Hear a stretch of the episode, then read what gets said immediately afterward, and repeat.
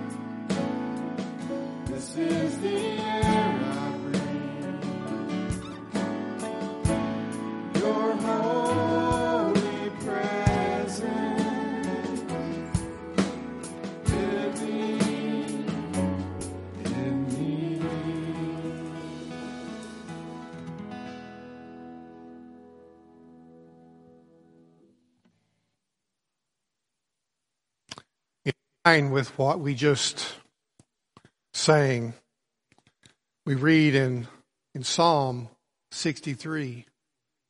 63 O God, you are my God. I shall seek you earnestly. My soul thirsts for you. My flesh yearns for you in a dry and weary land where there is no water.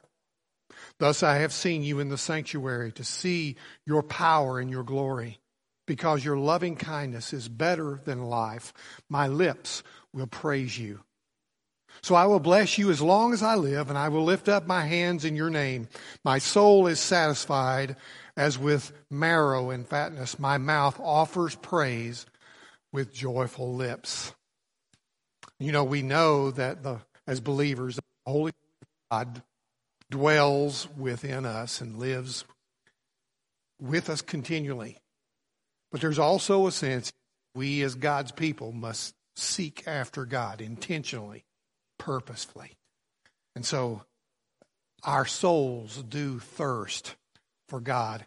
And we do thirst for the Word of God. That is our bread, that is our sustenance. And He is the only one who can satisfy. us. we continue this morning.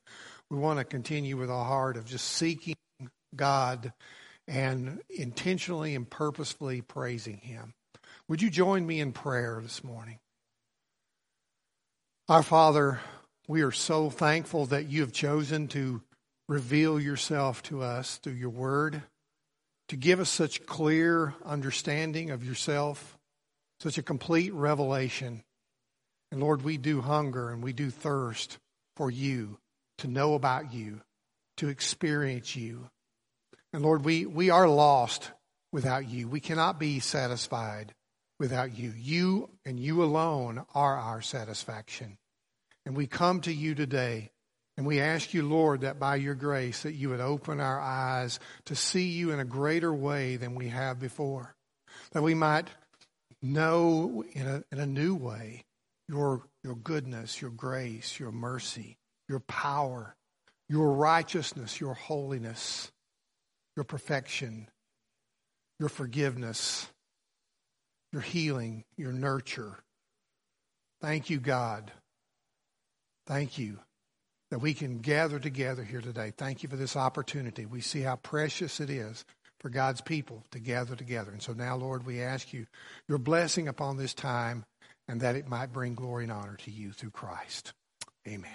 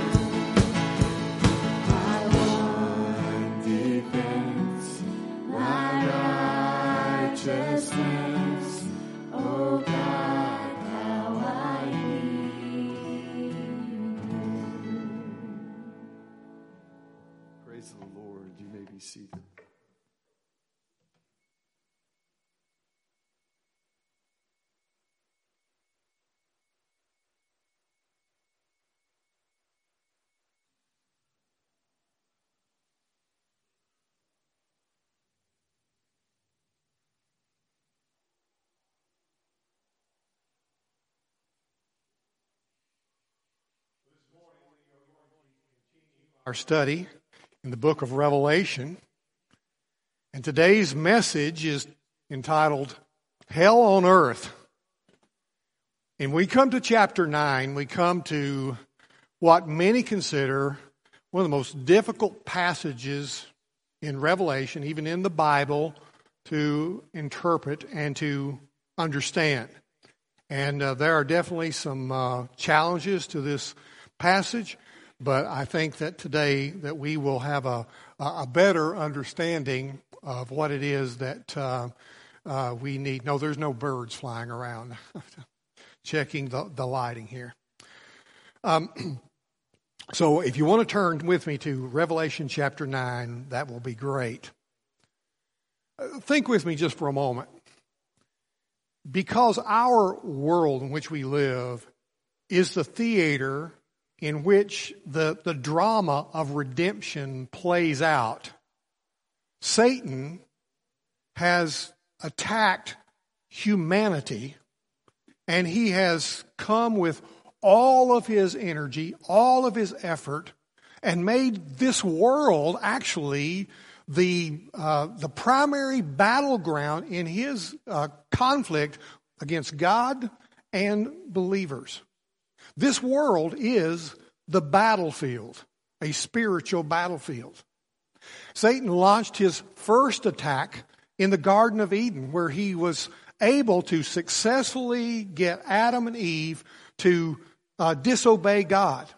The disastrous consequences uh, of that was that sin entered into the world and death through sin, and so death spread to all men because all sinned, Romans chapter 5 tells us. And after the fall, God graciously promised that He would send a Redeemer, a deliverer to bring man out of his sin. And you will remember in Genesis chapter 3, that first gospel that we are given, it says that the seed will come through the woman. Now, Satan countered by sending demons to cohabitate with human women in an effort to uh, produce a hybrid demon human race that would be unredeemable.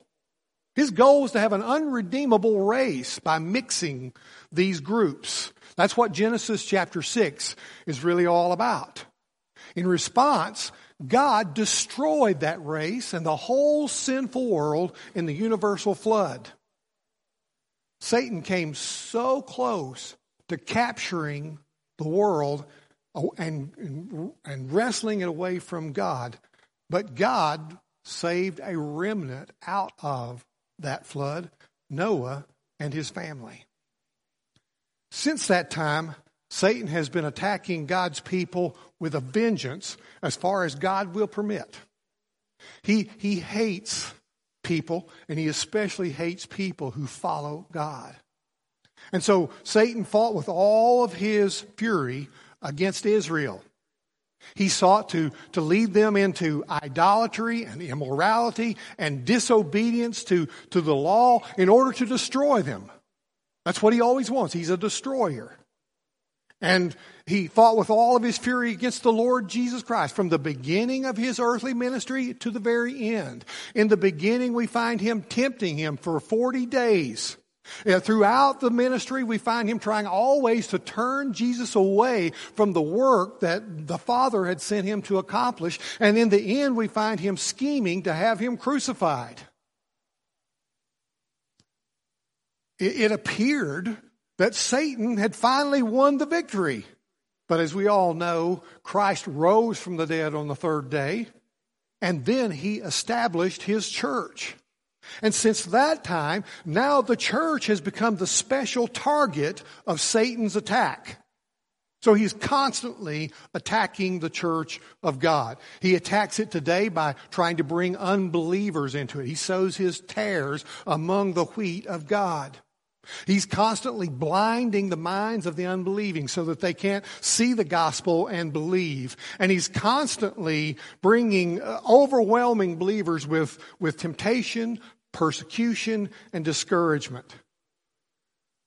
But even so, God sovereignly oversees all the attacks that Satan brings upon this world, and he even uses all of those things in spite of what Satan does and for his purposes. You see, Satan is actually a servant of God. In the future, Satan will serve God's purposes by being permitted to launch another deadly assault upon humanity.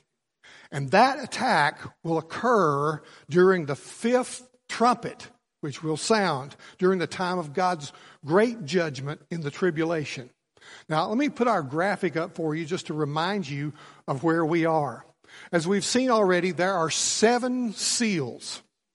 And those seals are a false peace, a war, famine, death, vengeance, terror.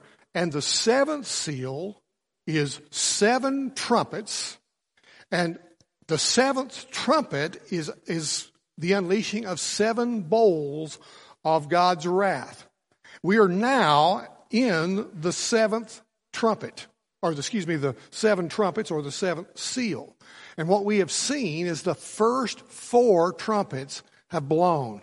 And when those trumpets have blown, what we have seen are physical attacks upon the earth, things falling, objects falling from the sky upon the earth, or the, the heavens themselves being affected. And you see, this is the, the, the, the destruction is catastrophic that comes during these judgments, but the three remaining trumpets are far worse. That's the sobering message given by the eagle flying in mid heaven at the end of chapter 8. He gives a threefold woe, woe. And that each woe is for the trumpet that is to follow. And it's, it's a woe upon those who dwell upon the earth. You say, who's that? Well, that, those are the unbelieving. Those are the uh, unregenerate people and the woe is because they are of the horrors, the terrors that they are going to experience as these things are unleashed. But understand, even here, God's warning is a pause and it's an opportunity for people to repent. Although God is bringing judgment upon the world, He is doing this with the purpose of giving people the opportunity to repent.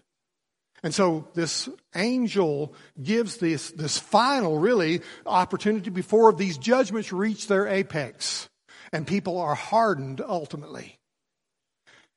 You see, in the fifth trumpet, we move from the physical realm to the spiritual realm.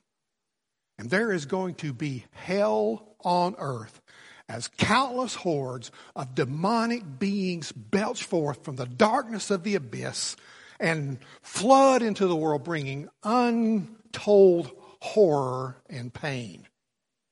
Let's read about this event in Revelation chapter 9, beginning in verse 1. It says, Then the fifth angel sounded, and I saw a star from heaven which had fallen to the earth and the key to the bottomless pit was given to him. He opened the bottomless pit, and smoke went up out of the pit like the smoke of a great furnace, and the sun and the air were darkened by the smoke of the pit. Then out of the smoke came locusts upon the earth, and power was given them, as the scorpions of the earth have power. And they were told not to hurt the grass of the earth, nor any green thing, nor any tree, but only the men who do not have the seal of God on their foreheads. And they were not permitted to kill anyone, but to torment for five months. And their torment was like the torment of a scorpion when it stings a man.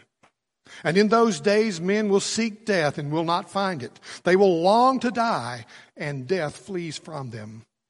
The appearance of the locusts was like horses prepared for battle, and on their heads appeared to be crowns like gold, and their faces were like the faces of men. They had hair like the hair of women, and their teeth were like the teeth of lions. They had breastplates like breastplates of iron, and the sound of their wings was like the sound of chariots and many horses rushing to battle. And they have tails like scorpions and stings, and in their tails is the power to hurt men for five months. They have as king over them the angel of the abyss. His name in Hebrew is Abaddon and in the Greek, his name is Apollyon. The first woe is past. Behold, two woes are still coming after these things. This is the word of God. Let's pray together. Our Father, we know that you are the author of these words, and we want to receive them as from you. We pray, God, for your grace to be able to understand them correctly and to see what it is that you are about to accomplish in our world and in our lives. Father, we pray that you would help us to have the right perspective toward our world and toward what all the things that are happening even right now. And Father, we give you the glory because we know that you are indeed the Lord of lords and the King of kings. You are the superior, and all you are due all glory and honor and we humble our hearts before you today. I pray that as people hear these words, that those who have never repented of their sin and turned to you in faith to Christ, that they would do that this very day. And we ask it in Jesus' name. Amen. As we just read, there will be hell on earth. And this hell is designed to show the unbelieving the ultimate consequences of following Satan. People are going to have an opportunity to see what it's like to be in the very presence and undiminished presence of demons. And you no doubt have heard of people who have claimed to gone to hell and come back and give a warning, right? Because at this point in the tribulation, hell comes to earth. And there are four stages of, of its expression. First, there will be hell on earth when the bottomless pit is unlocked. And we'll read again verses 1 and 2 of chapter 9. He says, Then the fifth angel sounded, and I saw a star from heaven which had fallen to the earth, and the key of the bottomless pit was given to him. He opened the bottomless pit, and smoke went up out of the pit like the smoke of a great furnace, and the sun and the air were darkened by the smoke of the pit. So when the, when the fifth angel sounded his trumpet, John saw a star that had fallen from heaven to earth. Now, unlike the other heavenly bodies that John has seen in the previous trumpet judgments, this is not an inanimate object, but it is a spiritual being. It's an angelic being. And the fact that this angelic being, it says, had fallen to the earth. Now, John didn't observe it falling, but he saw that it had fallen, suggests that this is a reference to Satan, the leader of all the fallen angels. Now, the word had fallen, that phrase had fallen, is in the perfect tense. It's something that happened in the past, but has continuing results or continuing consequences. Satan fell to the earth in the past, but it's still his, his presence here has continuing effect in the world in which we live. Isaiah chapter 14 and verse 12 describes his fall. He says, How you have fallen from heaven, O star of the morning, son of the dawn. You have been cut down to, uh, to the earth, you who have weakened the nations. But you said in your heart, I will ascend to heaven. I will raise my throne above the stars of God, and I will sit on the mount of assembly in the acts and the recesses of the north. I will ascend above the heights of the clouds. I will make myself like the Most High. Satan wants to be like God. Nevertheless, you will be thrust down to Sheol, to the recesses of the pit. And in a similar way, in Luke chapter 10 and verse 18, Jesus said, I was watching Satan fall from heaven like lightning. Satan was cast out of heaven. He fell to the earth, and his presence here has a continuing effect in this world.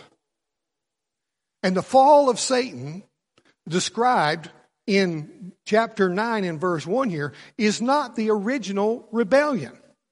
Though he and these angels had been banished from heaven, they, they were cast out, Satan still had access to heaven. Because we know that he came before God and that he still, he accuses the brethren. He accuses believers. He's the, he makes accusation against us. And, but during the tribulation, he and his demons will unsuccessfully battle against Michael and the holy angels. And as a result of that defeat, they will lose their access even to heaven.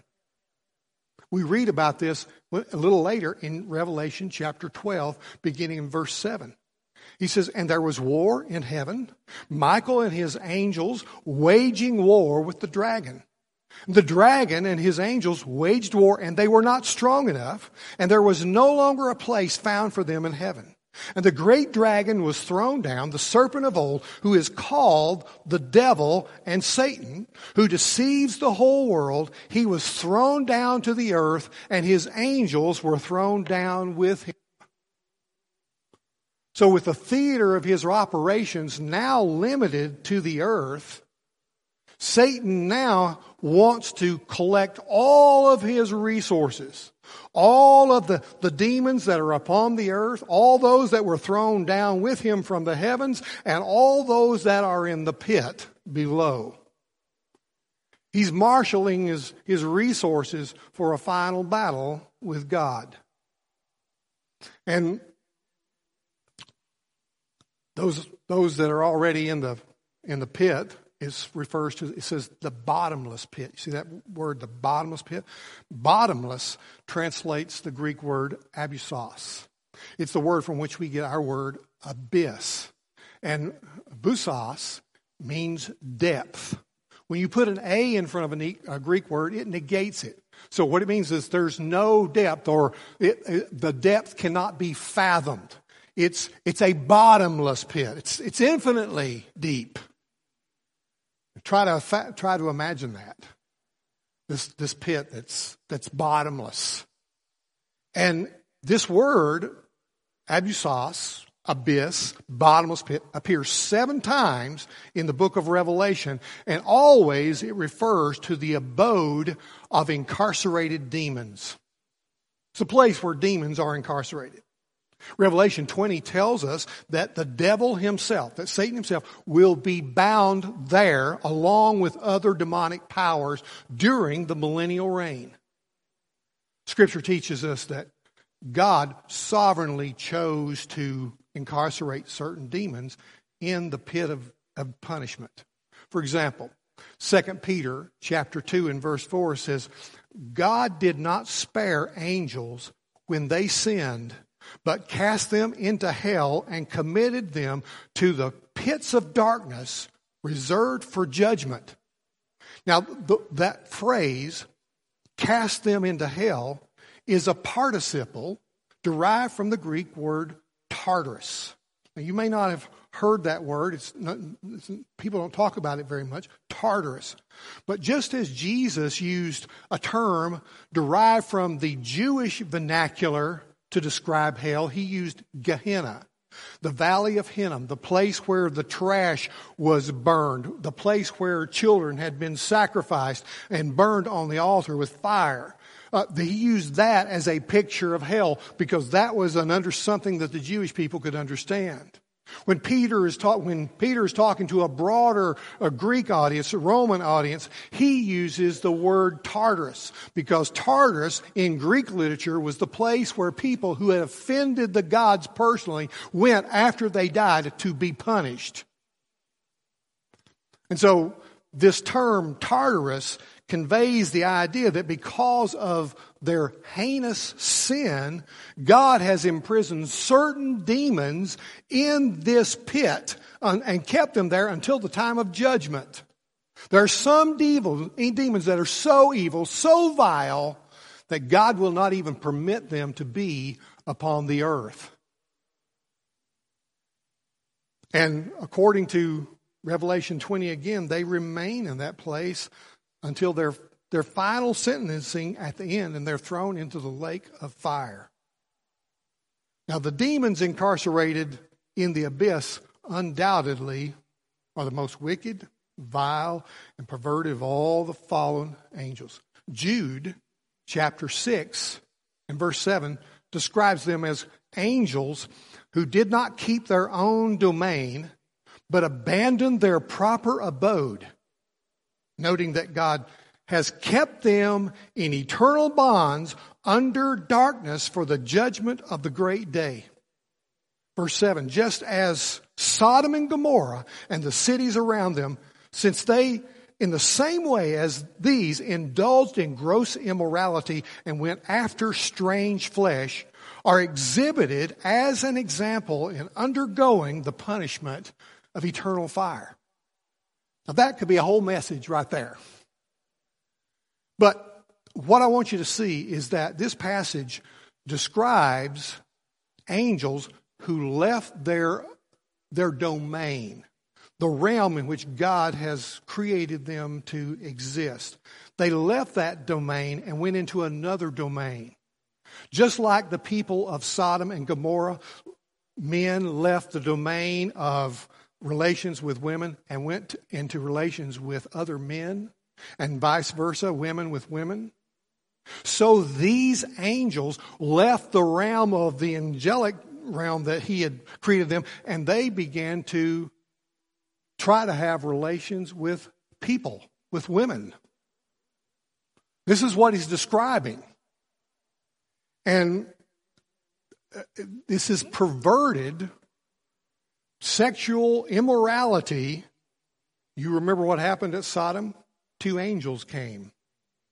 And the men of Sodom wanted Lot to bring those angels out for immoral purposes. This is what he's describing here. This is the kind of thing that is happening. And in 1 Peter chapter 3 and verse 18, it tells us that when this angelic sin occurred, he says this For Christ also died for sins once for all, the just for the unjust, so that he might bring us to God. Having been put to death in the flesh, that's he was physically crucified, but made alive in the spirit. Not his spirit didn't die, but in which he went and made proclamation now to the spirits now in prison proclamation is the word kerusso. It's a proclamation of victory. It's not a proclamation of the, the evangelical. It's not a, an evangelistic message. It's a message of victory. And he says these, the go it goes on, who were once disobedient when the patience of God kept waiting in the days of Noah during the construction of the ark in which a few, that is eight persons, were brought safely through the water. So the spirits now in prison in the abyss are those who were once disobedient in the days of Noah. They are the demons who cohabitated with women in Satan's failed attempt to corrupt the human race and make it unredeemable. And they are horrible, vile beings we know demons still fear going to this place because many of them pled with Jesus not to send them there. And this suggests that since this time there may have been other demons that, that God has placed in the pit. The demons released by Satan at the fifth trumpet are these demons in the pit, these vile demons that have been put there over the ages. And it may include those uh, of the Noah's day, uh, but I mean, because it says that they are kept into a burnt to eternal bonds, it may be that they're released just before this, all of this judgment takes place and they're thrown into the lake of fire, or it may be just that other demons are released. released. I can't tell for sure. But other demons imprisoned in the abyss will be certainly released. So the pit is the preliminary place of incarceration for demons until the time of the judgment. You see, the bottomless pit is a spiritual dungeon for devils. It's, a, it's the demon death row. It's the, it's the penitentiary of powers and principalities. Demons are in prison even now. And Satan receives the key to the abyss, which he receives from the Lord Jesus Christ, who we have learned has the keys of death and Hades. And he opened the bottomless pit and he released its inmates.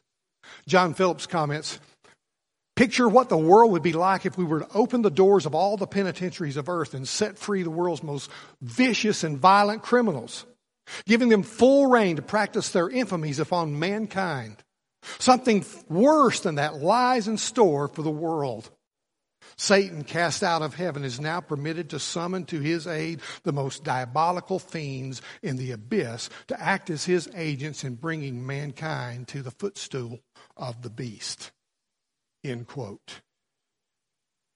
And when the, be, when the uh, abyss was opened, smoke, it says, went up out of the pit like the smoke of a great furnace. Now, smoke in Revelation can refer to something holy, but most of the time it refers to judgment. And, and such a vast volume of smoke issued from the abyss that the sun, it says, and the air were darkened by it. The smoke polluting the sky symbolizes the corruption of hell being belched out upon the earth to pollute the world.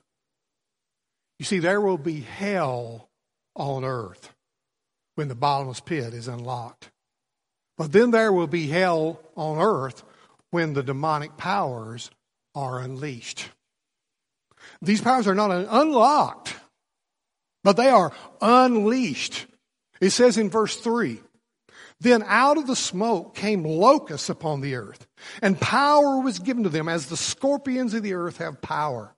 They were told not to hurt the grass of the earth, nor any green thing, nor any tree, but only the men who do not have the seal of God on their foreheads. And they were not permitted to kill anyone, but to torment for five months. And their torment was like the torment of a scorpion when it stings a man. And though, and in those days, men will seek death and will not find it. And they will long to die, and death flees from them. So, out of this vast, ominous cloud of smoke that darkened the sky and caused terror upon the earth's inhabitants, John sees a new horror emerge. Vile demons taking on the resemblance of locusts swarmed out of the abyss to plague the earth. I understand that these, that these are not literal locusts. As we read on, this becomes very apparent. But they are, they are demons that have many of the characteristics of locusts, such as being innumerable, being terrifying, and devastating. The destructive power of locusts is really, it's hard to imagine if you've never been in a place where locusts have struck. But locust swarms consume all vegetation in their path. The scene is reminiscent of the locust plagues in, in Egypt, and, and that described in the book of Joel. but far worse. The, the imagery of, of smoke is, a, is an apt picture of locust plagues as they swarm, as they, they fill the air and they darken the sun and the sky. It's, it's a, a horrifying picture of this. It's because you see, there are millions, millions upon millions of grasshopper like insects that are so thick that you literally cannot see through them. If you've ever seen pictures of these locusts, there were some in the news not long ago in, in India, and every tree was covered. You could not see any part of the trees, only the locusts. How thick they are. Uh, locust swarms can be unimaginably huge. One swarm over the Red Sea in 1889 was reported to have covered 2,000 square miles. The destruction that they cause can be staggering. John Phillips writes The worst locust plague in modern times struck the Middle East in 1951 and 52. When Iran, Iraq, Jordan, and Saudi Arabia, every green and growing thing was devoured across hundreds of thousands of square miles. Locusts eat grain, leaf, and stalk right down to the bare ground. And when a swarm arises and flies on its way, the green field is left a desert. Barrenness and desolation stretches as far as eye can see. My friends, you see, these were not ordinary locusts, but demons who, like locusts, bring swarming destruction. The, the fact that three times in this passage, the power to inflict pain is compared to that of scorpions. It gives us another indication, see, that th- these are not literal locusts because locusts don't have tails to sting. Scorpions do. Scorpion is a, scorpion is a, a species of arachnid that lives in dry, hot areas, and it has a it has a, a tail that comes over over its its over its back, and it's tipped with a po- with poison. And and there are many species of of scorpions. At least a couple of dozen of them are capable of killing humans when, when they sting and the, their sting is, is notoriously uh, painful. Uh, the symptoms of the sting from, from uh, deadly species include convulsions and paralysis and resemble in many ways what we see in the Bible when people are demon possessed, convulsing, foaming at the mouth, and then paralyzed. And, and when you combine these descriptions of you know, locusts and, and scorpions, what we see is just the deadliness of this invasion. But the devastating pain inflicted by these demons will be far worse than that which is inflicted by an actual scorpion. This judgment is a judgment that God brings people into direct contact in a real and a physical way with demons. You know, friends, there are demons right here, right now. Right in this room. And all around. They're everywhere, but they're invisible to us.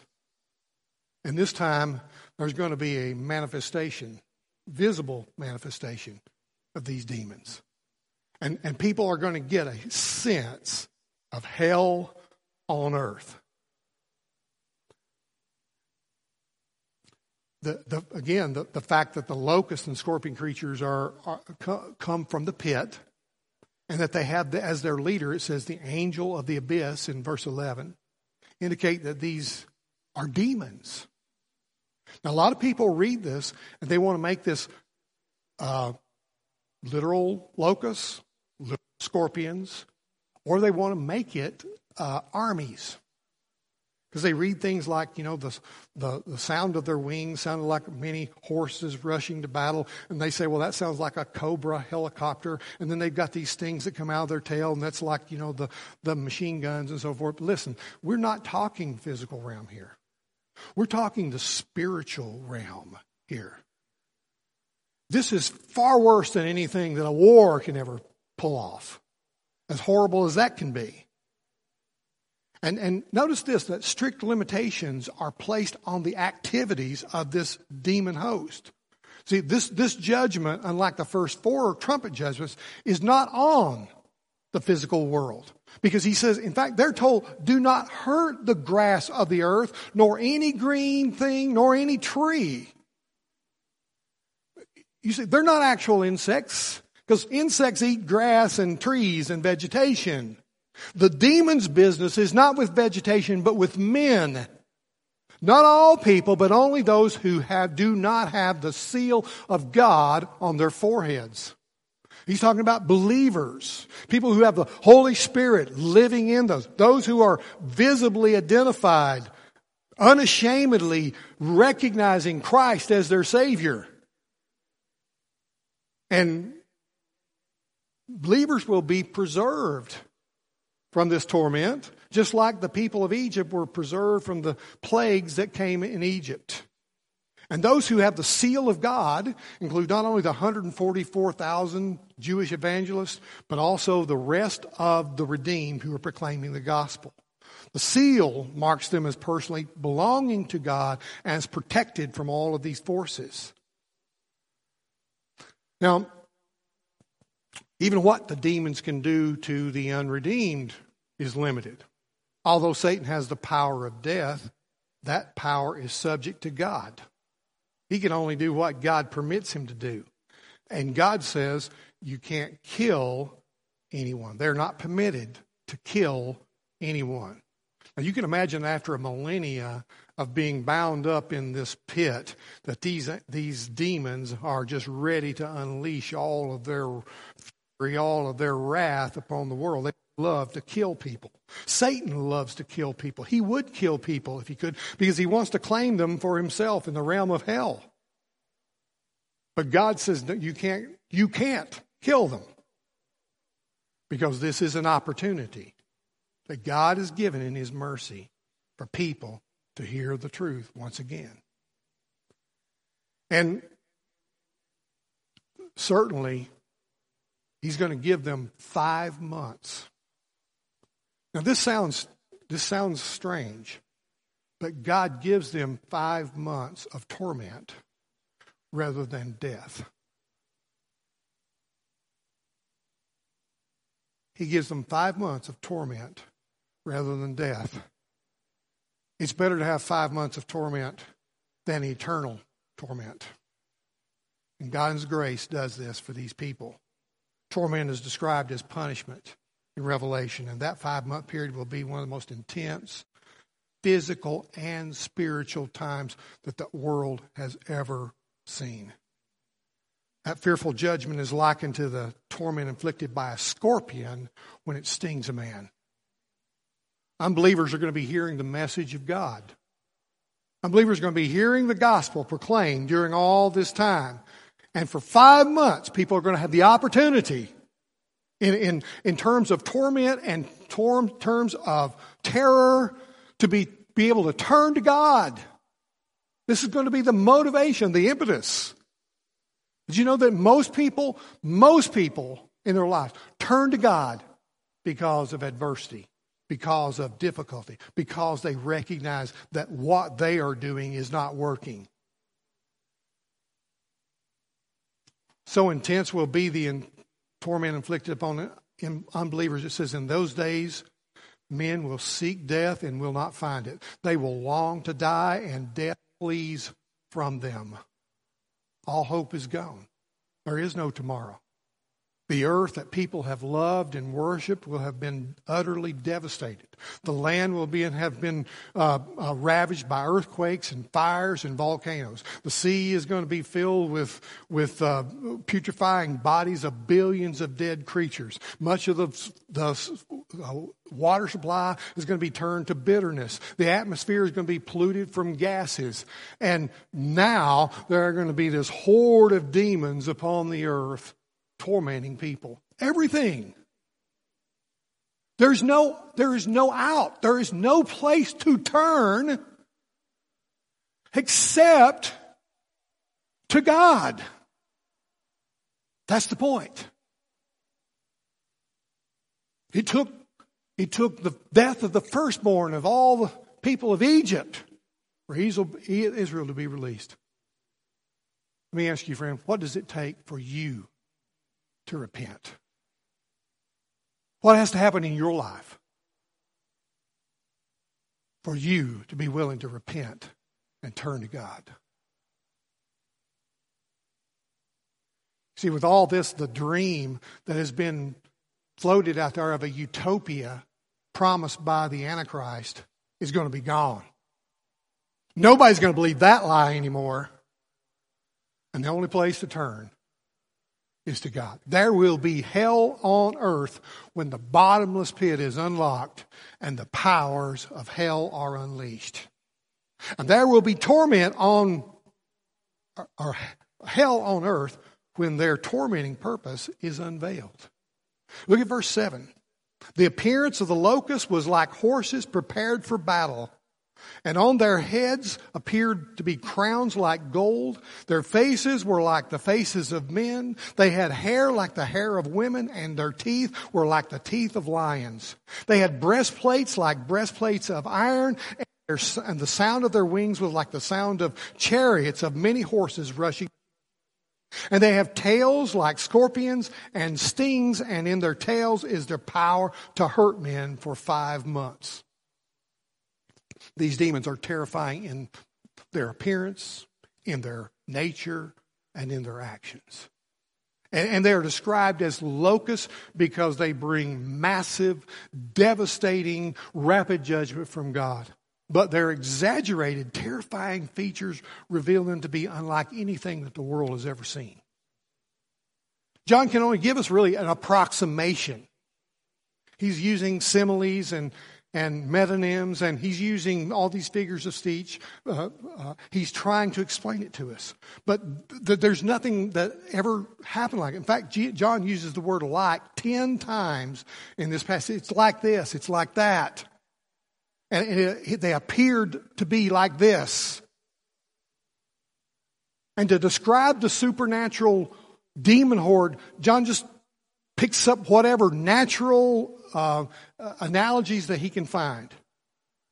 The general appearance of locusts, he says, was, was, was like horses prepared for battle. In other words, they were warlike, they were powerful, they were defiant. Uh, they, they were like horses straining at the bit, pawing at the ground, ready to rush into battle.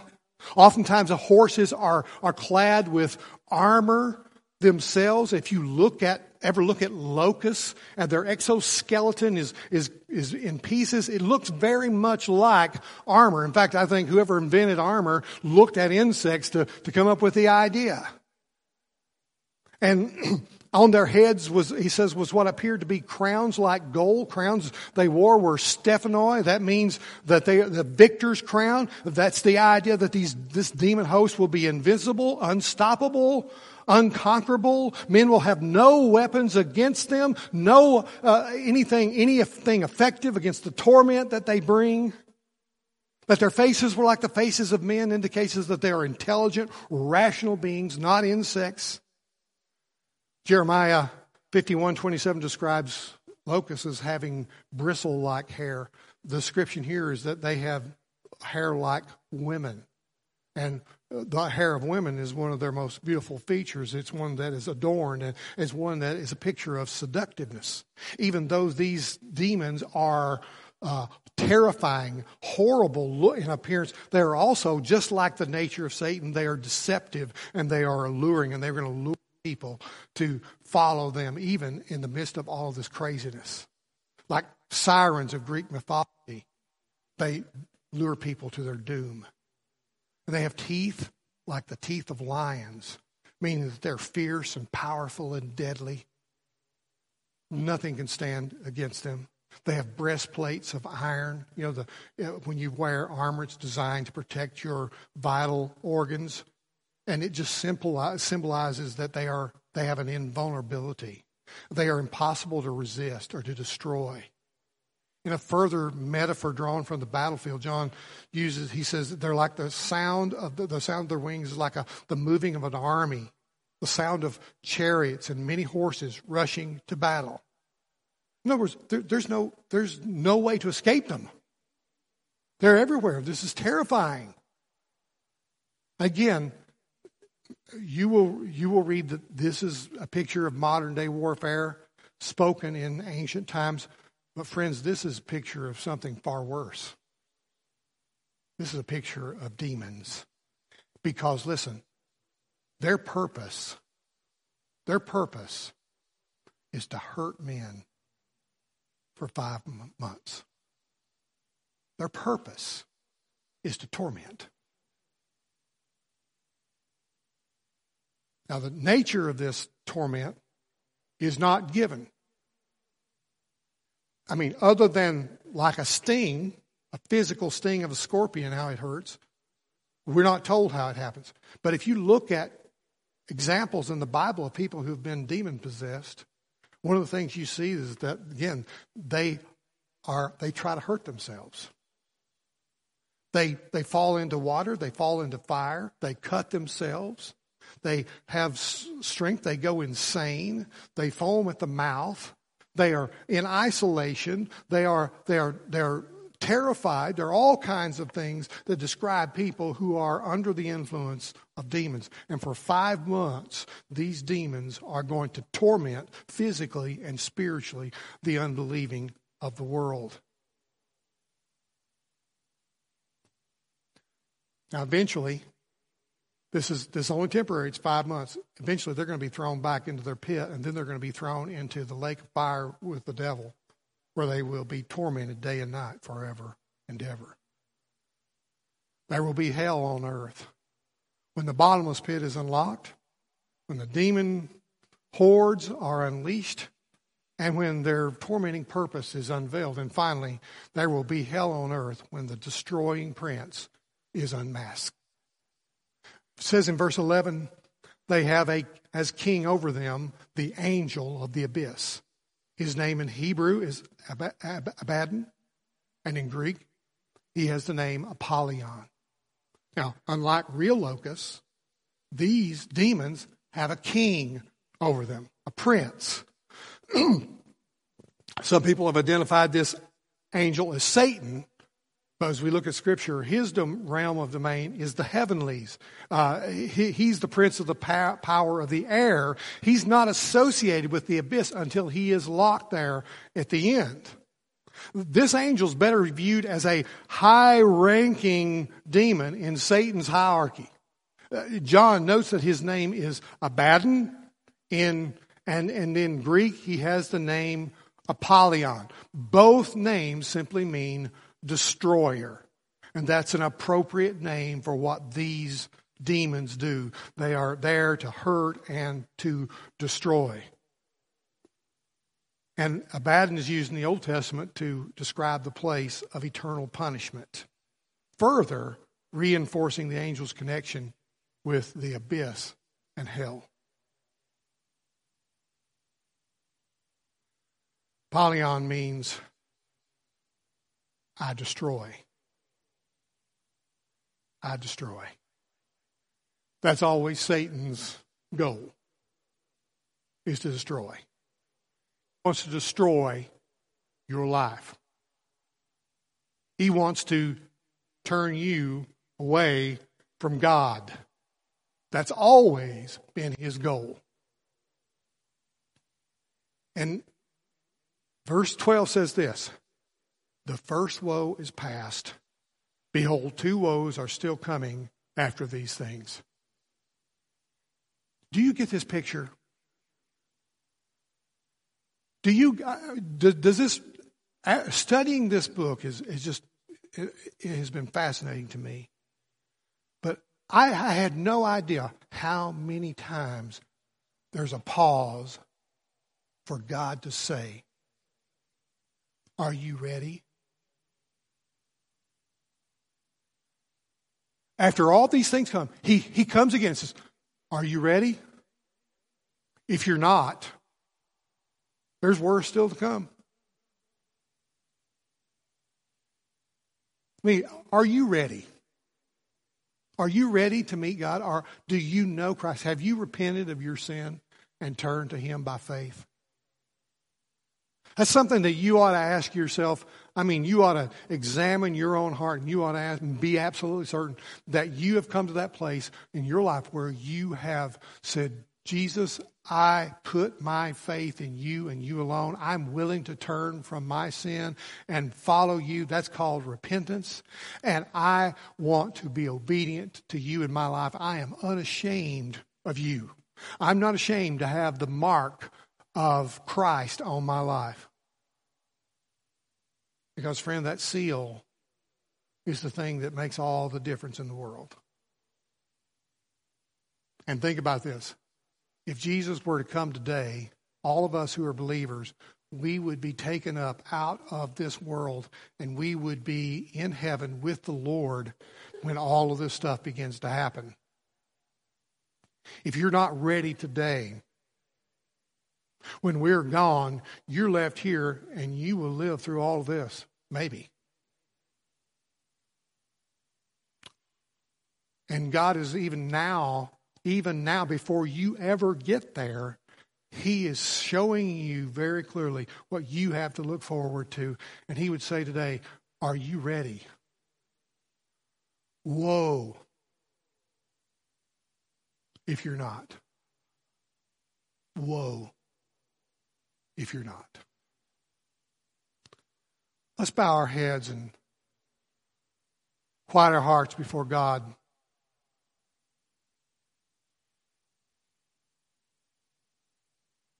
Are you able right now to legitimately enter into the presence of God?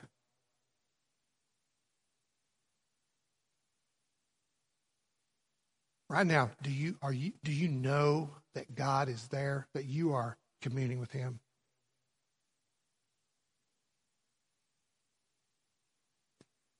You know, if you don't have that relationship with him, maybe today you would be willing to say to him, God, I, w- I want to have that relationship.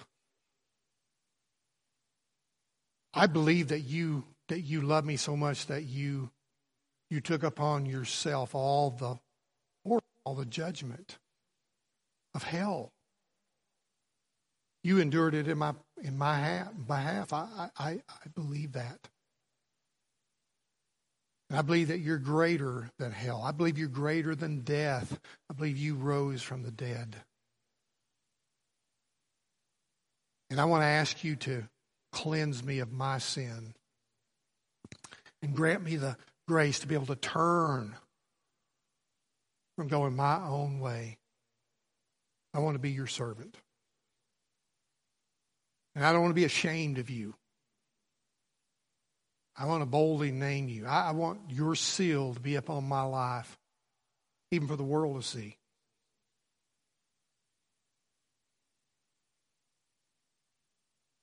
And friend, if you will, if you will call upon him right now, if you will ask him, he will come literally into your life and dwell in your heart. He will change your heart. He will give you eternal life. He will put his seal upon you.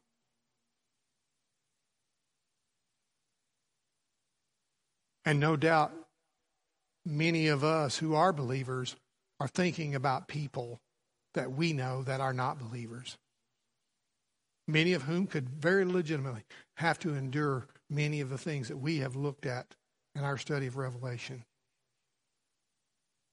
Let's pray.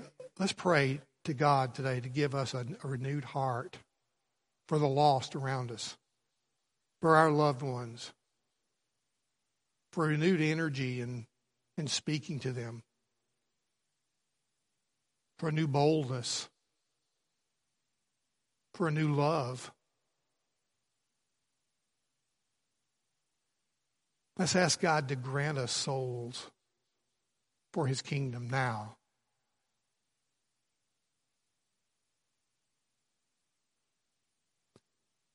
Father, we give you the glory.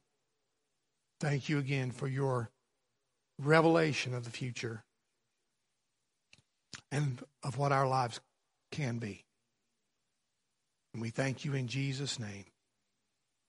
Amen. And that com- concludes our message for today, and you are dismissed. We will dismiss from the back to the front.